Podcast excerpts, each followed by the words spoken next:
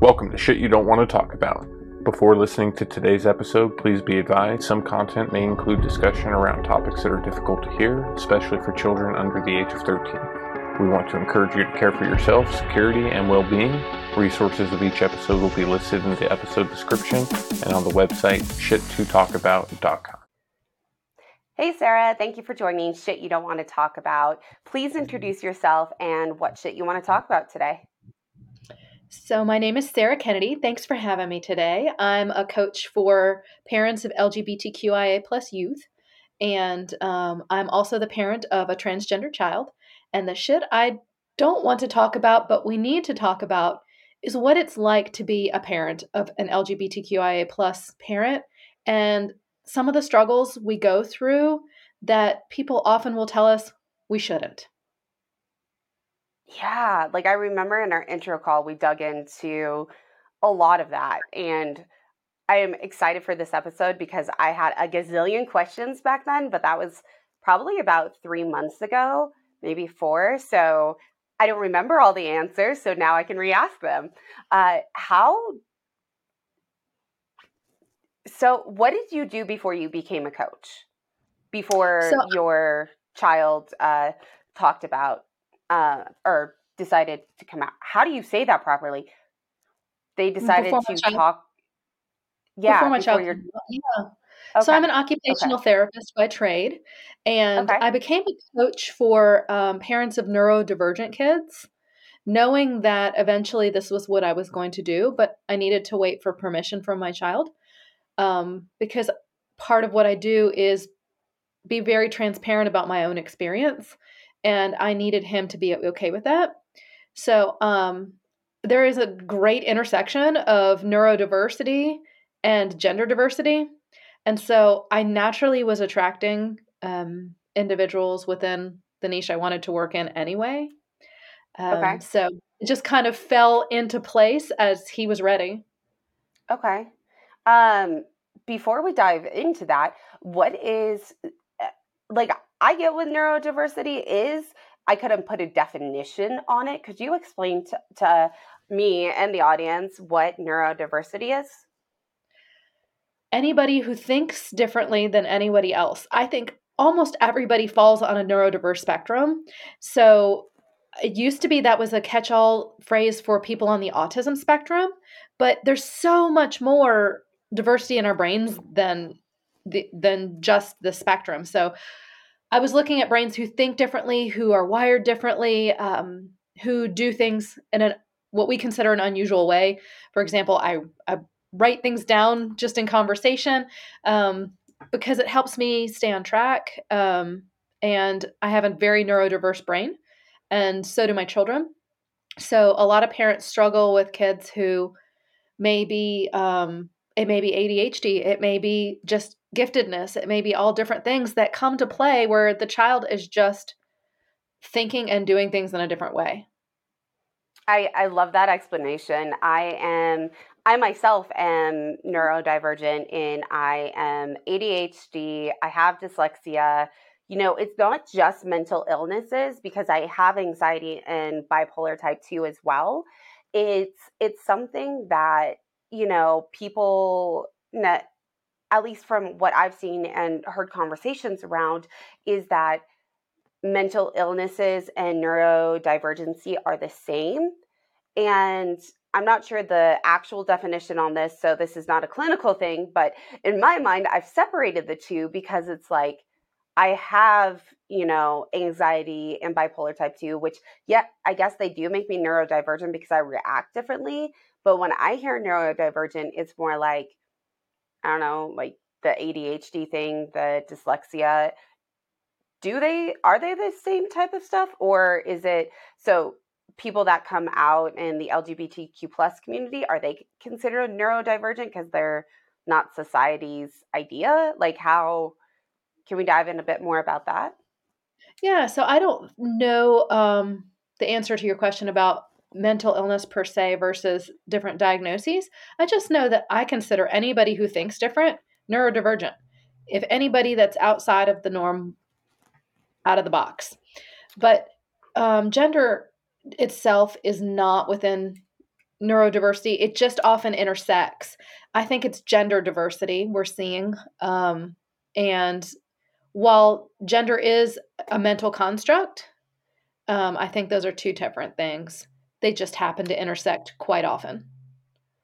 I, I'm Googling it. I grabbed my phone to Google um, because I, I I'm curious about this.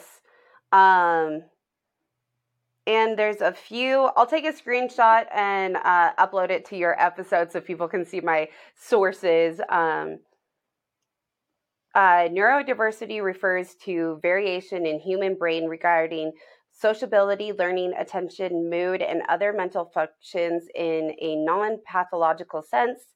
Um, it was coined in 1998 by uh, sociologist Judy Singer, who helped popularize the concept along with the journalist Harvey Blume. So uh, the next one says neurodivergent refers to an individual who has a less typical cognitive variations such as autism, ADHD, dyslexia, dyspraxia, etc. Neurotypical refers to individuals of a t- typical development and intellectual cognitive functioning.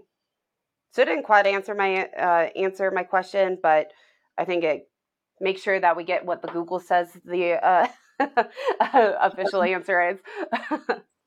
and I think as it becomes more um, more visible, like people are talking more and more about it, and talking about it in a quote unquote normal way, I think we find out more and more of us are neurodiverse and didn't even know it. Mm-hmm. And same with our children as they evolve beyond what was neurotypical you know we just have a new word for it i like that. I like that because it it and this is a whole nother conversation that we can go into. So yeah. uh, thank you for touching base on that and how you uh, so that way we at least get an understanding of how you went from occupational therapy to uh, uh your coaching that you have now. And just as a i'm not going to go in a downward spiral on this. What is occupational therapy? Oh i um it's working with anybody um, from birth to death on anything you do every day as occupation, whether it be bathing, dressing, playing, um, function, um, function of your hands, function of your arms, those kind of things. So, an occupational therapist works to normalize all your daily functions. Very cool. Okay. I just wanted everybody to have a level playing field because I know, like, I get these concepts conceptually, but I'm like, I don't I don't remember the last time I actually asked someone what it was. Um, so that being said, what your so how would I'm going to say this probably wrong, and uh, I'm excited that you are a coach in this area because you can correct me. How did your would I say your daughter come out because you now have a transgender son, or how how would somebody ask about that? Is it proper to even ask when it is someone transgender or somebody has a family member that's transgender? Like, how did that all come about? It's perfectly okay to ask, and people will often be very avoidant, but you always would refer to my child as my son. Okay. Even as um, an infant, um, we go back and correct that that was my son. Ah, oh. He was just That's correct incorrectly identified and you know, my it's kind of like my mistake. Huh. Didn't know. I'm noodling on that one because that's that's so cool. Like it's it really does change the construct that society has come up with for gender when you go back in time and be like, nah, it was, it's my son. It's always been my son. Yep. And what's really fun is a lot of parents will go and buy a baby's first Christmas ornaments and go back and fix them all. So they they have them corrected and this time of year you see a lot of it. I'm like that's fabulous, y'all. Yeah, so you would always ask about my son. Um and use the pronouns that he would choose. And it, it is perfectly okay to ask what someone's pronouns are and how they identify. Okay. Because my so, son does identify as non binary, so you wouldn't know necessarily what his pronouns were. Okay, going into asking lots of definitions today. Yeah. What is non binary? Non binary means doesn't identify as male or female necessarily. So my son identifies as what they call transgender masculine. So he's more, he identifies more masculine than feminine, but he doesn't identify necessarily with either. So he considers himself gender fluid, able to float in or out. And so um, that takes, there's a whole spectrum of that as well. So somebody may be transgender feminine, transgender masculine, or they may be completely in between and fluid between, or they may be don't identify as a gender that we identify with at all. Okay. I'm wrapping my head around this. Yeah, so, So, we, have this third gender of non binary Mhm. that anybody can fit into and be whatever they want. okay, I'm going to play the like, I don't know enough about this. So, and if I come across as, you know, rude or, uh, please please correct me on that i, I ask because i don't want to put this intellectual burden on people that don't want to answer these questions. So um uh, okay so if i think what i'm having a hard time like mentally just wrapping my head around because i i have found myself going cool you are who you are you know like let's celebrate who you are.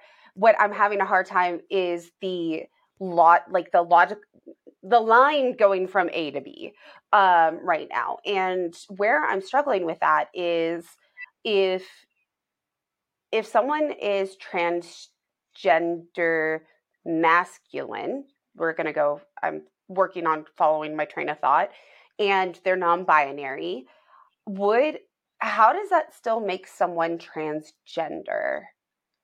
Like so any I- yeah, if they're both a- you know if they have feminine and masculine uh, i guess my question would be and this is could be very very ignorant couldn't they be non-binary and not transgender i think is It's a great question. So, some non binary individuals do not identify as transgender, but typically, that anyone non binary is considered transgender. And the reason is gender is assigned at birth by what genitals you got.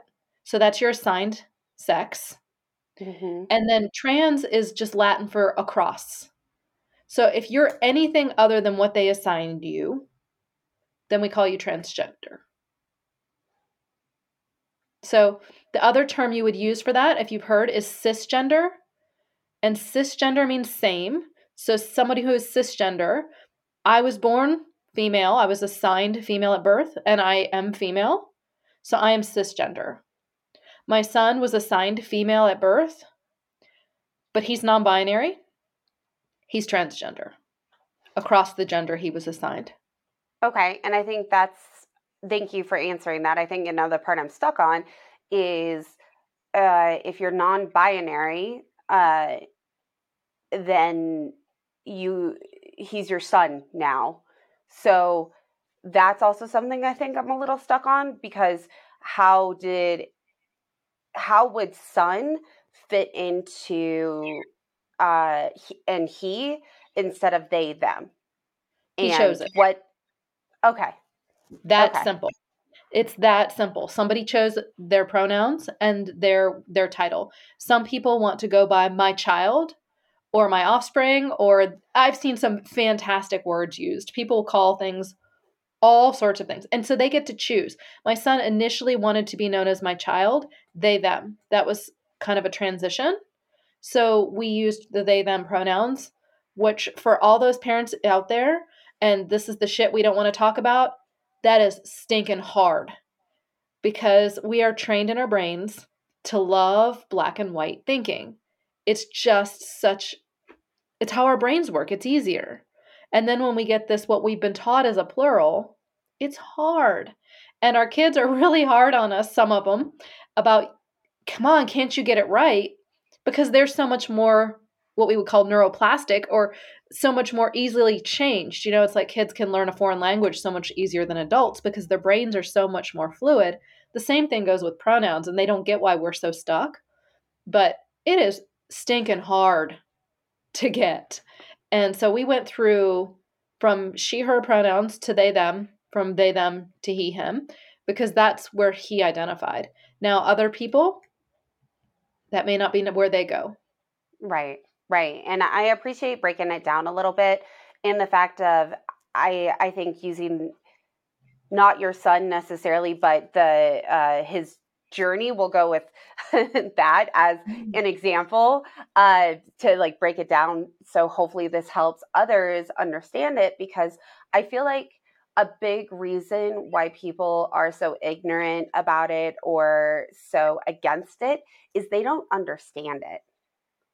And I think that is a hard thing to start comprehending if it's not something you identify with or have someone close to you that identifies that way. It was that hard for when I had a child. And that's the thing that we don't talk about enough is that it is hard. And when it's your child and you have to figure it out quickly and respectfully, it is twice as hard. And a lot of the support groups out there will say, just get over it, accept your child, and be loving and move on. And it's like, whoa, it doesn't quite work like that.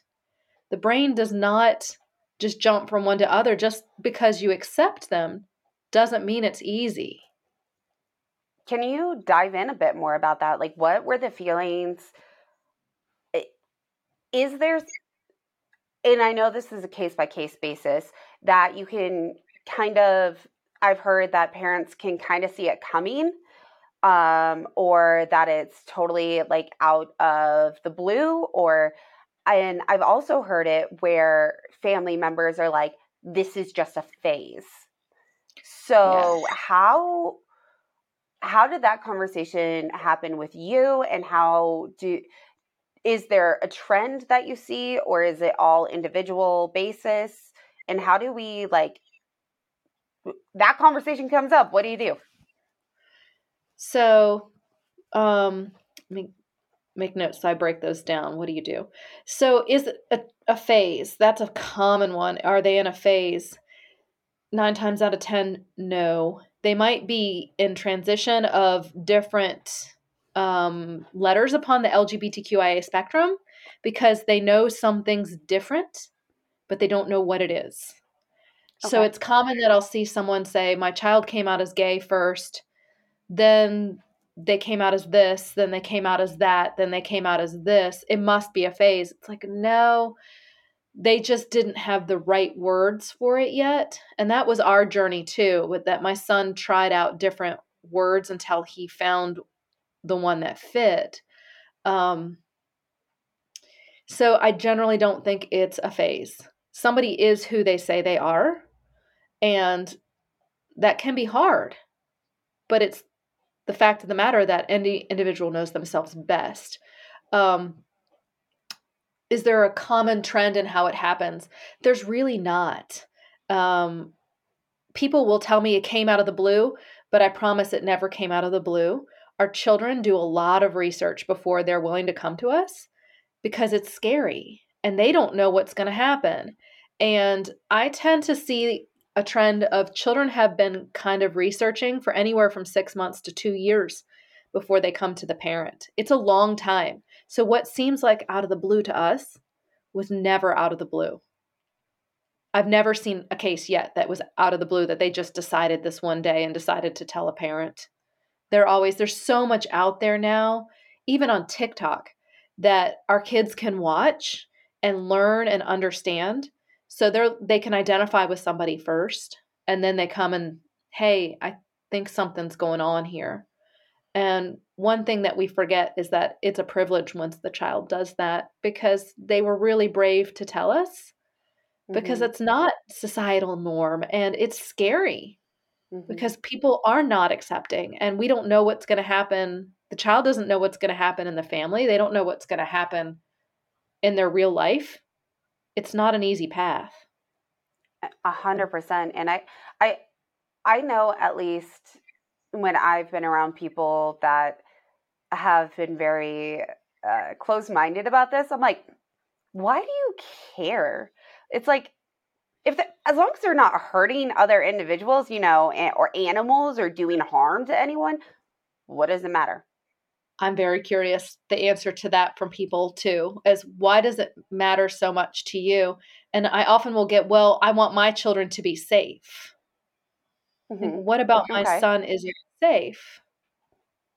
Because if you look, they'll they'll say, well, bathroom safety. I don't know about you, but I don't see transgender individuals having any bathroom safety issues in the news. I haven't had any issues with any parents' children ever. They're just scared to go to the bathroom. So, so when they tell me safety, I'm I'm looking for. I think it's they want safety in their brain. And when we're talking about bathroom safety, just to break that down a little bit, that's where that's when uh, you know somebody that's transgender has to choose between two gender bathrooms and right. especially if i say it this way because i guess where putting myself in their shoes which i never could do but like you know in my imagination it would be harder as a if you're not looking the part or you're uh, transgender male if you haven't and it doesn't okay it doesn't make you any less transgender uh, male if you haven't changed your genitalia and i think that's something that has come up a lot and i have a favorite tiktok person. Unfortunately i never pay attention to names but i will find him and post it in the description that he talks about that of how it doesn't make him any less male or anything like that. But i would be if I were in their shoes, I'd be scared of going to the men's bathroom because I can't use a urinal. That that I, I, laugh because I'm like, it makes me like that's what I'm afraid of, and I laugh in like that awkward. I'm not in this phase, so it's not like a laugh of like disrespect. It's a laugh of a I'm really uncomfortable even talking about this, right? First time my son told me he used the the men's room at the high school. I had the exact same response. I laughed and was like, "How did it go?" And yeah. began to laugh because I was so uncomfortable. I was like, "I'm not laughing at you," and I'm really inside just kind of bubbling out my pride that you were brave enough to finally take that step. And it's and so I think that comes out that way. Yeah. And so they call it like there's a social transition and there's a physical transition. And just because someone transitions socially doesn't mean that they're necessarily going to change any part of themselves. And, you know, whether they choose to change, you know, take hormones or cut hair or, I mean, there are all sorts of spectrums of what people can and can't do. It makes the bathroom situation very challenging depending on how much you know contrast someone has to their gender. Yeah and i i guess in my mind and i just want to call this out why i don't imagine and it could be because i am cis female that i am i imagine transgender women having uh, a bit of an easier time because there's stalls so it's hidden, but that doesn't mean that it's any less scary. So I do want to call that out because I did focus on the other side of the spectrum. Um, and it's scary no matter what. So I really love that we talked about bathroom safety and just that's something that I feel like people don't even think about. Um, but and my advice for them, yeah, is is mind your own business. That's yeah. what I would tell people just mind your own business and let somebody go to the bathroom so that they can have peace and use the bathroom. One of my clients' sons held it in school to the point that he got continuous UTIs at school because he was bullied for going to the bathroom. And That's if so people had minded their business and let just let the kid go to the bathroom, and this was in both bathrooms, got bullied in the boys' bathroom and got bullied bullied in the girls' bathroom. So then there was no bathroom options, and a child shouldn't have to then go. They say, "Well, go use the nurse's station." You know, that's not always like in our school. There's multiple floors. A child shouldn't have to do that. An adult shouldn't have to do that. Anybody. So um, just kind of mind your own business and let people know that they're they're just trying to go to the bathroom. Yeah, and you know, to we don't know anybody's business. Yeah. Yeah, I don't want to know that business. I mean, there we do we will be having a a nutritional coach that literally talks about shit. Um, so I mean, we'll get there, but not like necessarily something I like to talk about. Yeah. Um, now, getting back on on the original track of uh, we talked about uh, like is there uh, an average or how that normally comes out like uh, or and as you said parents can feel blindsided even though their children are doing lots and lots of research. Is there an average age that you've seen? No um it commonly we'll see a lot of children with the transition of puberty where things become they become dysphoric in their body which means their body doesn't fit and they're not understanding what's going on. That is a very common time but we are seeing more younger children. And it used to be much older because people were afraid in school. And now that we're learning to be a little more protective kids are tending to come out in earlier and earlier. And how when uh, a child or even an adult comes out specifically to those close to them to parents i'm curious because uh, uh, i have uh, you know access to you of how you reacted um, if you're willing to share but then how do you mm-hmm. coach parents to react so i did not react well first i didn't understand what he was trying to tell me and i um I was raised Catholic and very um, conservatively in that realm. And I didn't, I think there was a big part of me that was afraid for my child and didn't want anything to do with this. So I didn't react well. And I did say, you know, I love you no matter what. Um, but I'm not sure what's going on. And I didn't react well. And I didn't um, ask questions. Um, and I also remember the day going back to what we were talking about being non-binary. My son came out to me as non-binary, and it was months before I realized that meant transgender. And I walked in his room after reading it, and I walked in and I said, "Oh my gosh, are you transgender?" And he began busted out laughing. He was like, "Yes, mom." And I was like, "Oh, I get it. Okay. Oh, okay." Because the non-binary thing was so confusing to me. Now when parents come and say how do I how do I handle it? I start with I love you I love you for who you are and asking questions because we think oh we shouldn't ask them because we don't want to put them on the spot. We should ask questions because we need to know and every kid's different. You know, and how are you feeling about that? How can I help you? How can I support you? What's the best course right now? Do you want to is this something you want to transition with? Because there's a lot of questions that we have and what it means. For some kids, it means something totally, or adults means something totally different. You know, I want to stay exactly as I am and just be called something different. Some people, it means I want to have surgery and I want to have hormones and I want everything to change. So we've got to start asking those questions in small phases and small small bite-sized processes. I'm thinking back to an episode that we did late uh, late November, early December, uh, with Darcy talking about intersectionality. And Darcy identifies as they, them. And I'm asking in the fact that I I think a lot of people, when, as you mentioned, they keep their original bodies, they don't want to go through hormones, they don't want to go through and change anything about their bodies, yet they want to be identified as they, them, because at least the way, if I remember correctly, the way Darcy explained it is they experience both feminine and masculine. So they want to be identified as they, them. I feel like that's another one that's kind of hard to conceptualize. Like, cool, I'm going to accept them for whoever they are, but that's also something that, you know, if I try to go A to B, and I only imagine this is something else other people get stuck on, is how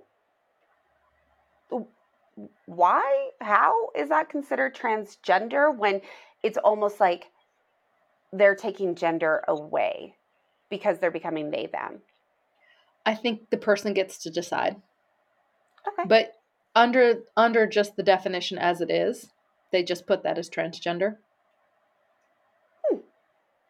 And That's people are what they what they say. Yeah, yeah, and I and even in their episode, I you know, got I've known Darcy for about 6 months and Darcy came out as they them only about a month ago a month before the episode and I had to correct myself from calling them she. And sh- I'm going to say she didn't correct me like that and I was like, "No, no, no, no. No, no, no. This is something I need to call myself on because you identify as they, them. I need to call you they, them, not That's what I'm used to. and when we do that, making mistakes are so easy. I'm um one of the things I tell people is don't make a, a production of it. Just repeat what you said with the correct pronoun in it and keep moving. Shows respect, shows acknowledgement, keep moving. Yeah, I really like that.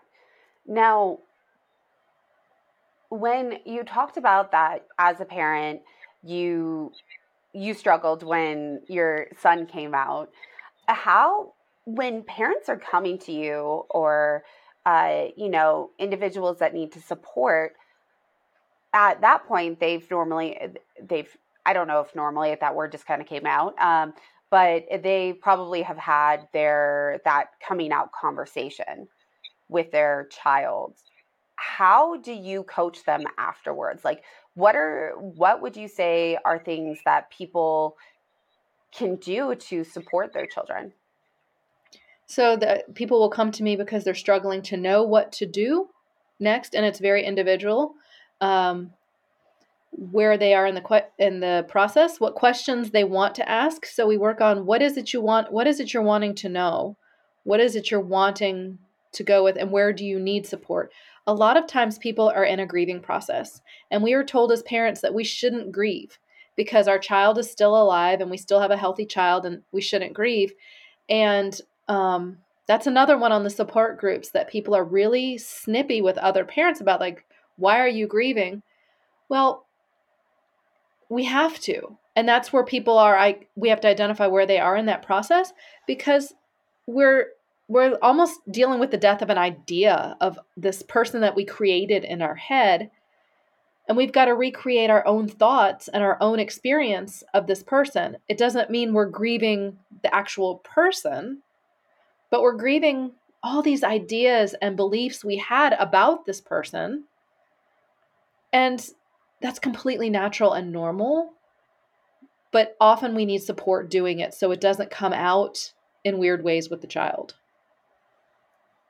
something you mentioned in our intro call, and I've mentioned this on a few podcasts now, uh, of how, and this just really struck a chord. I'm not a parent, but I I do this with my friends. I do this, you know, when you have a new job, a new relationship, a new like really anything new. Uh, but you described it as when you have a child, you start to daydream about all the possibilities they have as a future. And those possibilities are the gender that they're born with. So, part of the grieving process that you told me about was breaking that down because a lot of times what parents struggle with is not the actual change, it's that idea of, oh, my little girl's gonna get married and be so beautiful in that dress, and we're gonna have a giant wedding. And now it's that, okay, my son is going to get married and be look amazing in a tux and and then it's like, whoa, whoa, whoa, that's that's one of those like I feel awkward, so I'm gonna laugh. Yeah, there's a lot. Like, for example, my son's now a senior in high school. And the mental construct I had from the time I found out my ultrasound, it's a girl, is oh, um, there's going to be the prom dress, right? And there's going to be the preparation for college and talking about female roommates. And then they're going to be decorating their rooms together and all those things just this year alone. And my mental construct has to change to that's not the way it's going to be. And that's not who my child is. And things come up every year and every phase along the way because we do, we fantasize from the time they tell us, and you know, we have these gender reveal parties, we fantasize from that moment forward what this child is going to be. When in fact, we were the ones that were wrong. And what would you say to new parents that just found out that they're pregnant and want to support whatever gender that they show, like that they are that they show up as because i think this is something that uh, I, and again i'm not a parent but i have a, a hard time figuring this out in my in my own head of supporting like if i had a little girl i hands down will dress her up like a princess all the time. Just like hands down as long as i can i will probably put her in tutus. Um but then you know if that child decides, A, mom, I hate those tutus. I never want to see a tutu again in my life. And because they could want to be a tomboy, they could want to be, you know, uh, eh, you know, want to be male. They could, um, you know, but so those are possibilities. And I think it's easy to go, okay, I'll accept you for who you are. But then I have a problem, like where I'm stuck is also supporting that if it's a little girl, that a little girl just wants to grow up and be a princess now. And how to be open to all of them and have those conversations from a young age that it's okay to be who to discover who they want to be. Right. So I tell parents to follow the child's lead. I definitely see I had um this is interesting. I when I had my children, I had a non-binary kind of sense of things anyway from working in pediatrics. Um, so I introduced that I didn't dress my first in much pink. Um, and I did everything in green. Um, but I tell parents, I'm like, there's nothing wrong with the tutus and princesses. Just follow their lead, right? And so make sure that you're you're introducing them to both sides. It used to be in Target that um, the Lego aisle was labeled boys' toys and it actually said that on there and there was legos. And then the next aisle was girls toys and there were barbies. And of course there were that was stereotypical. And until we learned differently you know we had to. But if we want to raise our children to be well rounded we need to introduce them to everything anything knowing that it doesn't make them into anything. And one of the things you said is that they would want to be male one of the things we know about transgender individuals is that they don't want to be anything. They just are, right? So they just are male. And it's not that your child wants to be male, it's that they are male. And so we just follow their lead. I know that when my um, son was little, he adored Bob the Builder. And another mom came up to me and was like, why does your daughter so into Bob the Builder and why would you dress them like that? And it was like, because my kid likes Bob the Builder and dump trucks. I don't know. Why do you choose that? And but he also liked tutus an awful lot um, in his time. So I think we just follow their lead. That yeah, you know, I, you go through the phases of Thomas the Train and whatever else, oh, Paw Patrol. Yeah, uh, we just to follow. Think, yeah, and that's something that I'm also looking back at my own childhood of my dad always wanted me to dress as a boy. He would get me hmm. boy toys. He would like I would want like a doll and he would bring me uh rattlesnake tails. Like the rattles of a rattlesnake and and like he would want me to work on cars and he would want me to uh you know like work in the shop kind of stuff um like woodworking and i'm like i didn't realize that i could be girly and wear lipstick or do my hair or wear dresses until I was in my 20s. Oh, interesting. Because, because he always wanted me to be a boy.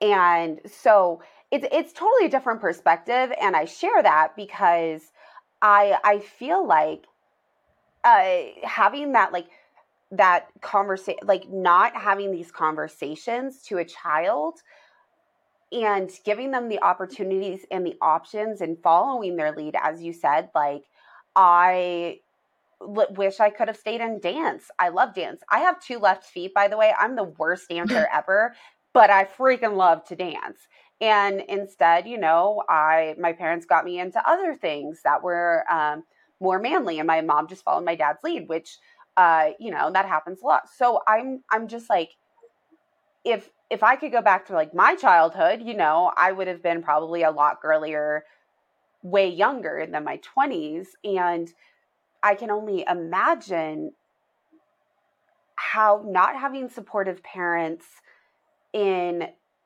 discovering that as your child is growing older can be so hard for that child. Yeah. And one point about your story is that people will think that you can make someone male or make someone female no matter what you were introduced to, you are who you are and you will be who you are, which tends to be now girly girl. And that there's nothing wrong with that, you know? And so people think that, oh, well, it's because your son was given Bob the Builder or dump trucks. Mm-hmm. No, they are who they are. We're just mm-hmm. getting the privilege of learning who they are now. Yeah, and I just want to say Legos are not just for boys because I freakishly right? love Legos. And Me too. The old school before K'Nex Tinker toys, they were wooden. I don't know if, you know, to our audience, if anybody had Tinker toys, they are amazing. Uh, my grandparents had them. them. Yes, they, they still do? sell them. Yes, they do. Because I the love woodworking. Oh, because I love working. My grandpa was in woodworking. Don't want to cut, touch a car with a five foot pole, but I've learned, and and I mention this because I've learned that there are male and female sides of myself. There's interests that I have, and I mention this because even though I am cis woman and I am heterosexual, does not mean that I cannot accept those that are different than me. And it does not mean that I can't have friends that are different than me, that we can't ask questions because they're different because I personally don't identify as them. A hundred percent, like I will not know what they're going through. Right? I yeah. think it makes it more important that we have those friends because how are we going to know anybody else's experience in the world if we don't? One of the mm-hmm. things I tell parents, I'm like, reach out in your community, make some trans friends. Get to know people so you know these are just human beings having a human experience. Mm-hmm. So that there isn't this mystique of who someone is. Mm-hmm. Right? And so I think it's more important as us uh, as individuals that we have friends on all spectrums because how are we going to know otherwise? A hundred percent. And mm-hmm. I, what I, a, what a loss. We got to break that stigma. Yeah. You got to break that yeah. stigma and be an ally and support them for the beauty that they are. Just whoever they're showing up as. And I always say the caveat as as long as they're not harming anyone or anything. Because right. you know, I don't I don't want any like embracing Hitlers in the world, you know. Maybe he needed a little more love and acceptance. Um, he didn't need all the blonde uh-huh. people in the world. Like, you know, like let's be loving and true. Now, can you um, talk me through uh, just a house? I'm a parent. Uh, well, in this scenario, I'm a parent. um, and my child just came out, and I go, what the fuck do I do?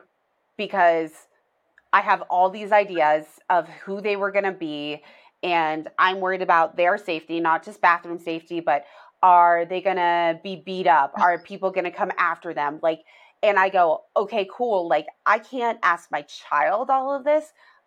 And I'm freaking out. where do where would I start getting that support? Where do where do I start instead of like freezing where I am? Because just the idea of that, I'm going, oh fuck. Uh Yeah. So we need to find a counselor or a coach who is trained in what we would call, you know, queer knowledge, um, whatever, and gender knowledge.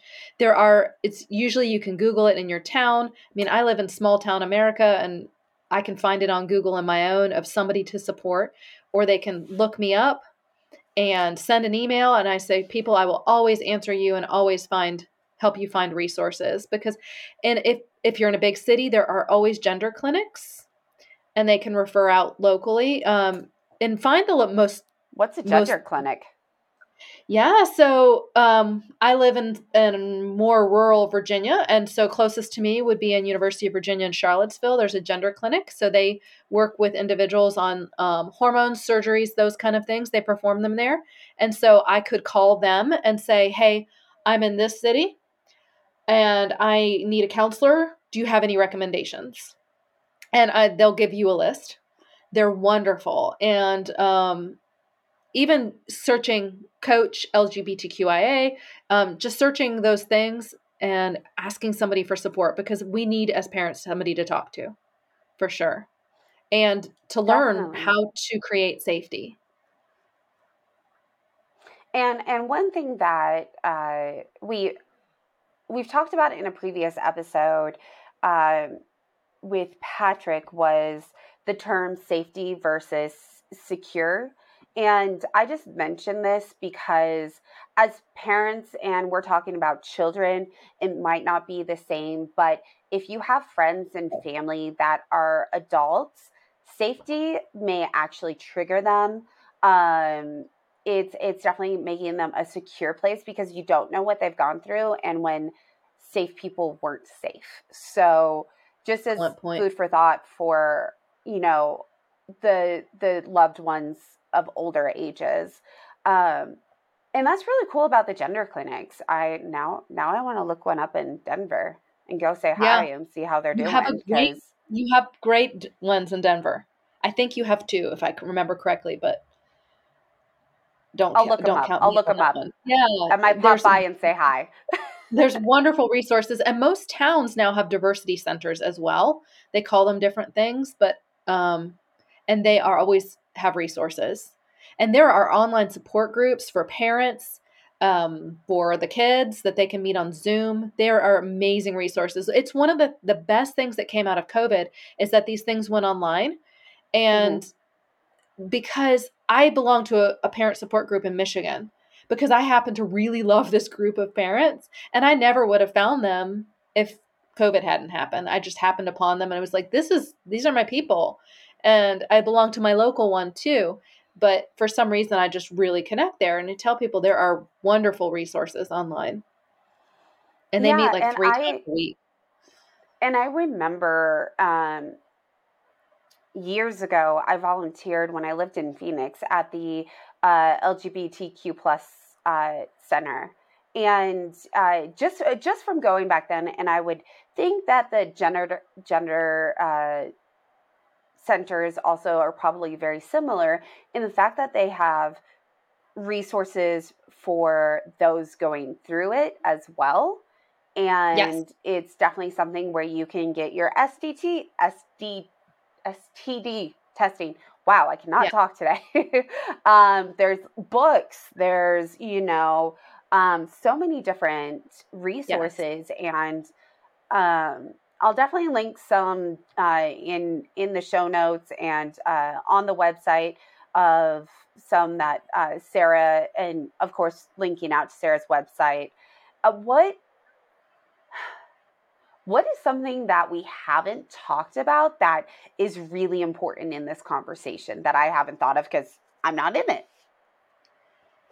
It's really important to take everything with a grain of salt when you get into these groups because everybody's experience is different and it's okay to experience the negative side of it. It's okay to say, I'm scared, I'm sad, I'm struggling. Because people will tell you no, be more accepting, be more loving. It has nothing to do with acceptance and love. And and it's really important to know that that's just it's okay. It's okay to experience all of it. That sounds much easier said than done. Right. It is much easier said than done. And it is a process. This is not something we expect to happen overnight. Could you give us an example of what it feels like to sit in that fear or, you know, work through processing that? Uh, I, the part that comes to mind is that fear of their safety, not just bathroom safety, but again, like just um, what comes to mind is how the Trevor Project started and um, just like how does a parent like it just sounds i feel like we're conceptually talking about a lot of this but to dig in a little deeper how do we start with that processing? That's where we need a professional because we have to we have to at least first get it out. Um, i'll give you an example a little bit even deeper than these. My son was self-harming and i found out he had been cutting himself. And um, that fear as parents is terrifying that our child is hurting themselves and that we had a hand in it and we weren't helping them and we were making it worse. And um, it's terrifying. Honestly it's terrifying when because there's physical harm involved. And that's when we need a professional. It is not something that we deal with on our own and i say the same thing for if you have fear for safety and security don't deal with it on your own this is when we need an extra person involved we need to talk to our professionals and we need to create a plan I know for many, many people, talking to a professional, there's a lot of pride that goes around not talking to a mm-hmm. professional. There's a lot of, in my instance, um, I have an amazing therapist now who talks all the shit we talk about. Like, she helps me deal with everything. um, but I've had like over 20 horrible therapists. Um, Same and so, what would you say to parents, you know, wanting to get a professional and not knowing where to start? Because it can also be very overwhelming looking. The Googles can be overwhelming, is I guess yeah. the best thing I could say. I tell people interview them. And if they won't let you interview them, no, that's what I did. I went through and I was like, if you're not willing to let to tell me your philosophy or, you know, how you can help me or talk me through just a little bit, we're not a fit because I need to I need to know that I'm in a safe space too. And I think that's one of the things that um, people really appreciate when they come to me is that I've been there, I've done this, I've lived it, and I can candidly tell you this is what happened and this is what didn't happen and this is what's happened for other people. And this is how other people have dealt with it. And it's different than what you're saying but you can try this or you can try that. I love that. I love that. That is something that i think that's the best way to say it is interview them and it doesn't have to be the the same question for each of them i know that uh, something that i do in therapy is on almost every therapist but the one i have right now i'm the amazing at deflecting and getting to know my therapist better than my they they know me. Like I'm like top notch. That is a skill. And um it's one of the first things that I told my therapist, my now therapist, and she's like, I'm glad that you admitted that and you're not going to go shit. I love that my therapist cusses as well. Like she is one of the coolest people in the world. She has like tattoos everywhere. She's actually younger than me and I'm just like you have so much life knowledge still and holistically in the whole human that that's what fit for me. But it was that first introduction that made me go, I dig your vibe. I like yep. it. It me- uh, it meshes with me, and and somebody that's willing to say, you know, this is above my head. Yes. But let me help you find a resource because yes. I also want somebody that's going to say, yeah, I don't know. Mm-hmm. Let me help you find the answer to that. And that's something that my therapist has done because we really want to go. We've looked into going to family therapy because my father in law is a recovering addict and moved in with us this year. And that's hard. And mm. it's something that we wanted to work through together. And I asked her if I could bring them in. And she's like, that's not my cup of tea. But let me see if I can find someone that is. And yeah. it's something that I say that as in the LGBTQ plus community, as much as like if I could go to therapy and be like, yo, I'm awesome at this, I love this community, I'm not going to have those experiences. And I think that's a huge difference in the fact that I I can only imagine how difficult and brave it is to come out. Yeah. And now I know your own experiences are with your son. Do you also uh, coach through coming out in different ways? I have worked with individuals as they've come out just because they, um, they like you said, they vibed with me and they wanted to work with me, um, and their own transition. It is not generally who I work with, but um, I have just because um, we just clicked and got got where we needed to go. And do you help parents uh, that are their children come out in different ways? Yes. Okay. Is it different when uh, uh, uh, their son says that they're gay, or um, you know their daughter says uh, she's a lesbian is coming out that differently than if they're transgender. Yes, there's a lot more that goes into it, but is the love and acceptance and conversations different? Um, it depends on what the parents' thoughts are. What they're, I tend to find that tra- parents of transgender children have a lot more um, depth to their struggle, um, just because they have to deal with that that fantasy thinking of mm-hmm.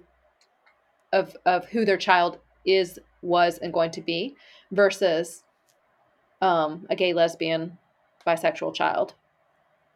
But some parents, based on upbringing and um, whatever, have so much so many challenges with it that they go through the same thing. And I, I tell people I'm like, there's nothing to invalidate your experience. This is this is you and this is okay. What do you wish someone told you at the beginning of your journey? I wish somebody had told me my child was going to be okay. I I was terrified. Um, we have a non-accepting parent. We have, you know, a, a very conservative community, and I was really scared for him. And I wish somebody had said, you know, the child's going to leave here, and you're going to set them up, and you're going to do just fine and everything's going to be okay. It's just how long? a bumpy road. yeah. Uh, how long did it take you to believe that after he came out? Oh, quite a while. Um, it was probably a good six nine months before I believed we were going to be okay on this this road. It might have been even longer. I I could only imagine that those who come out may tell their friends before they tell their parents. Yes. Um, have you had to deal with, um, and I can only imagine, uh, children's experience? And it sounds kind of weird in my head. Like, I'm almost 34, so anybody under the age of 18, I'm like, they're definitely children. Like, but mm. if you told me I was a child when I was 14, I would be livid.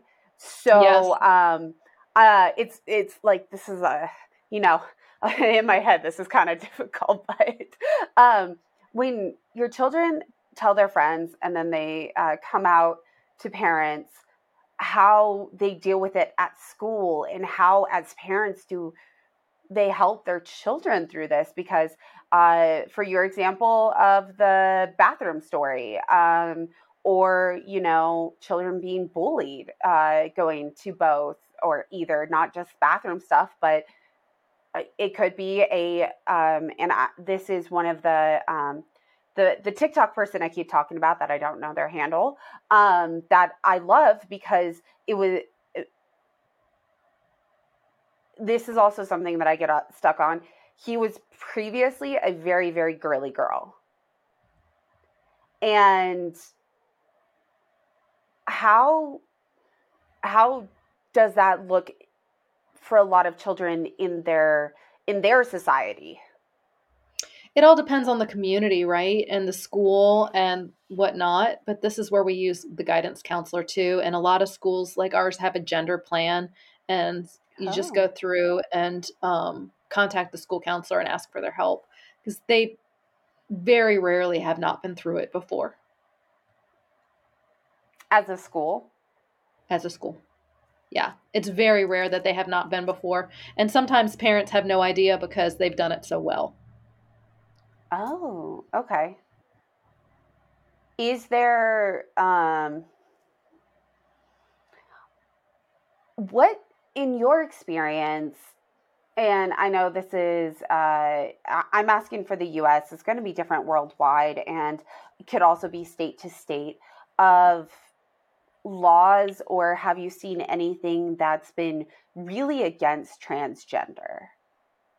Oh, there's all sorts of stuff going on on the national scene um, for trans rights, trans healthcare, state to state trans bathrooms, children's rights. Um, some states won't allow people to change their gender marker without surgery. It's it's it's gender. It generally goes state by state um, as to what's going on, and as as these cases come up.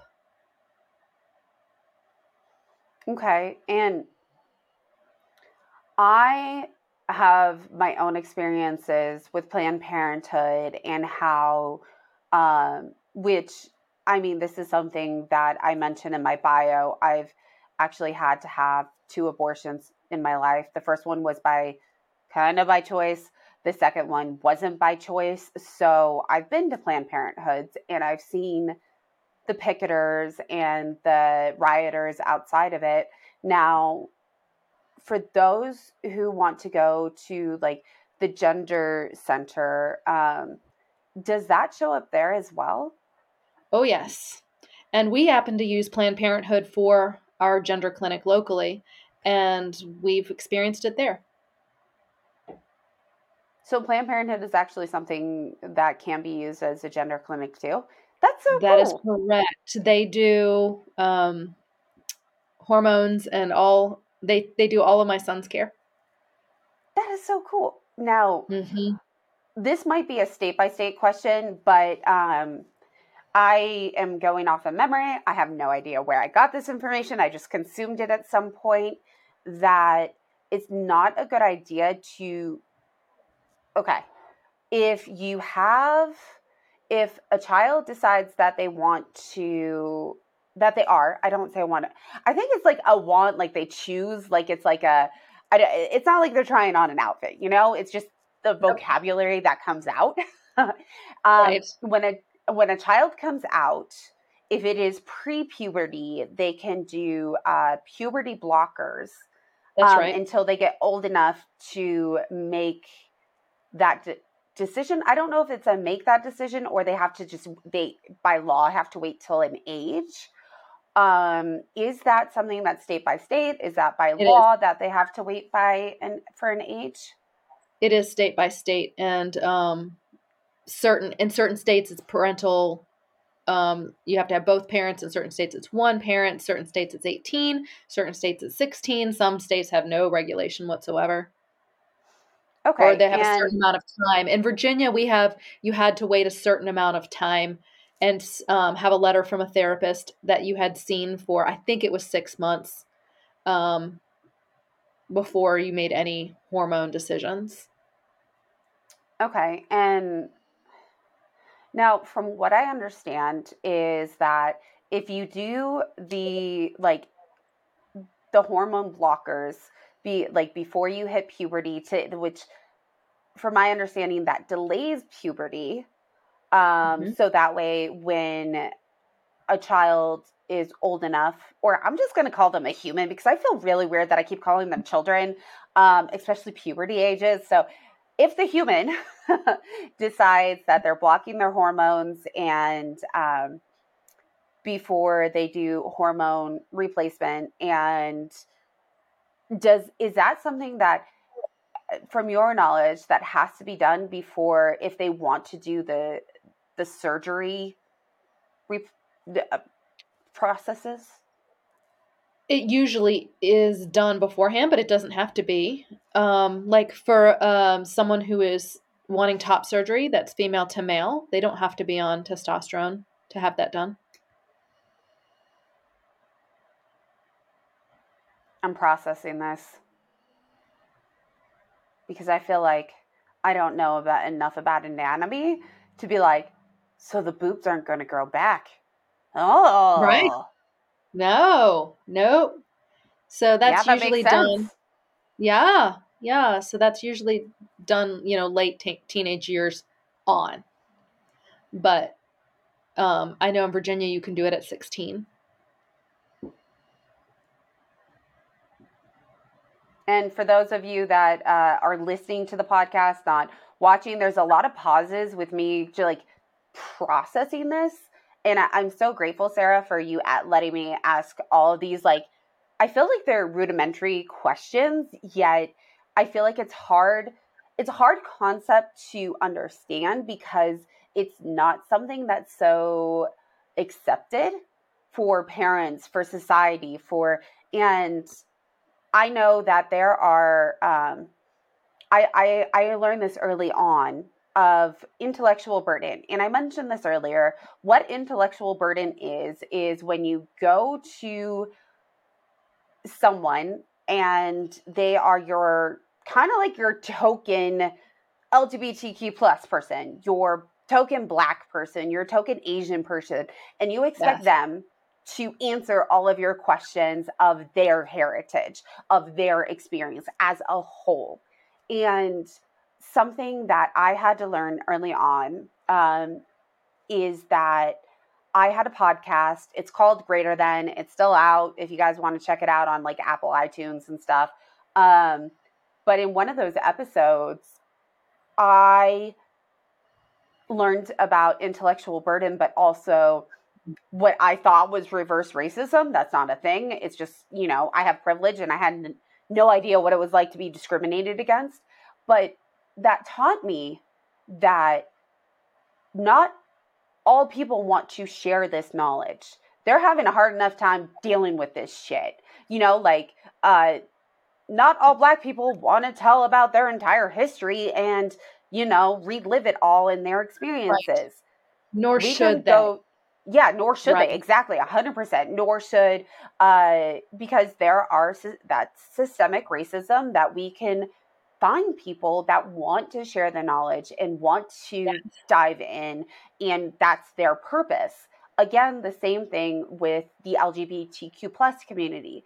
Just because you have a gay friend doesn't mean you get to go ask them all of these questions. Just because you have a trans friend doesn't mean that they're going to want to talk about all this shit. They have enough to deal with. Everybody has right. enough to deal with. And yeah.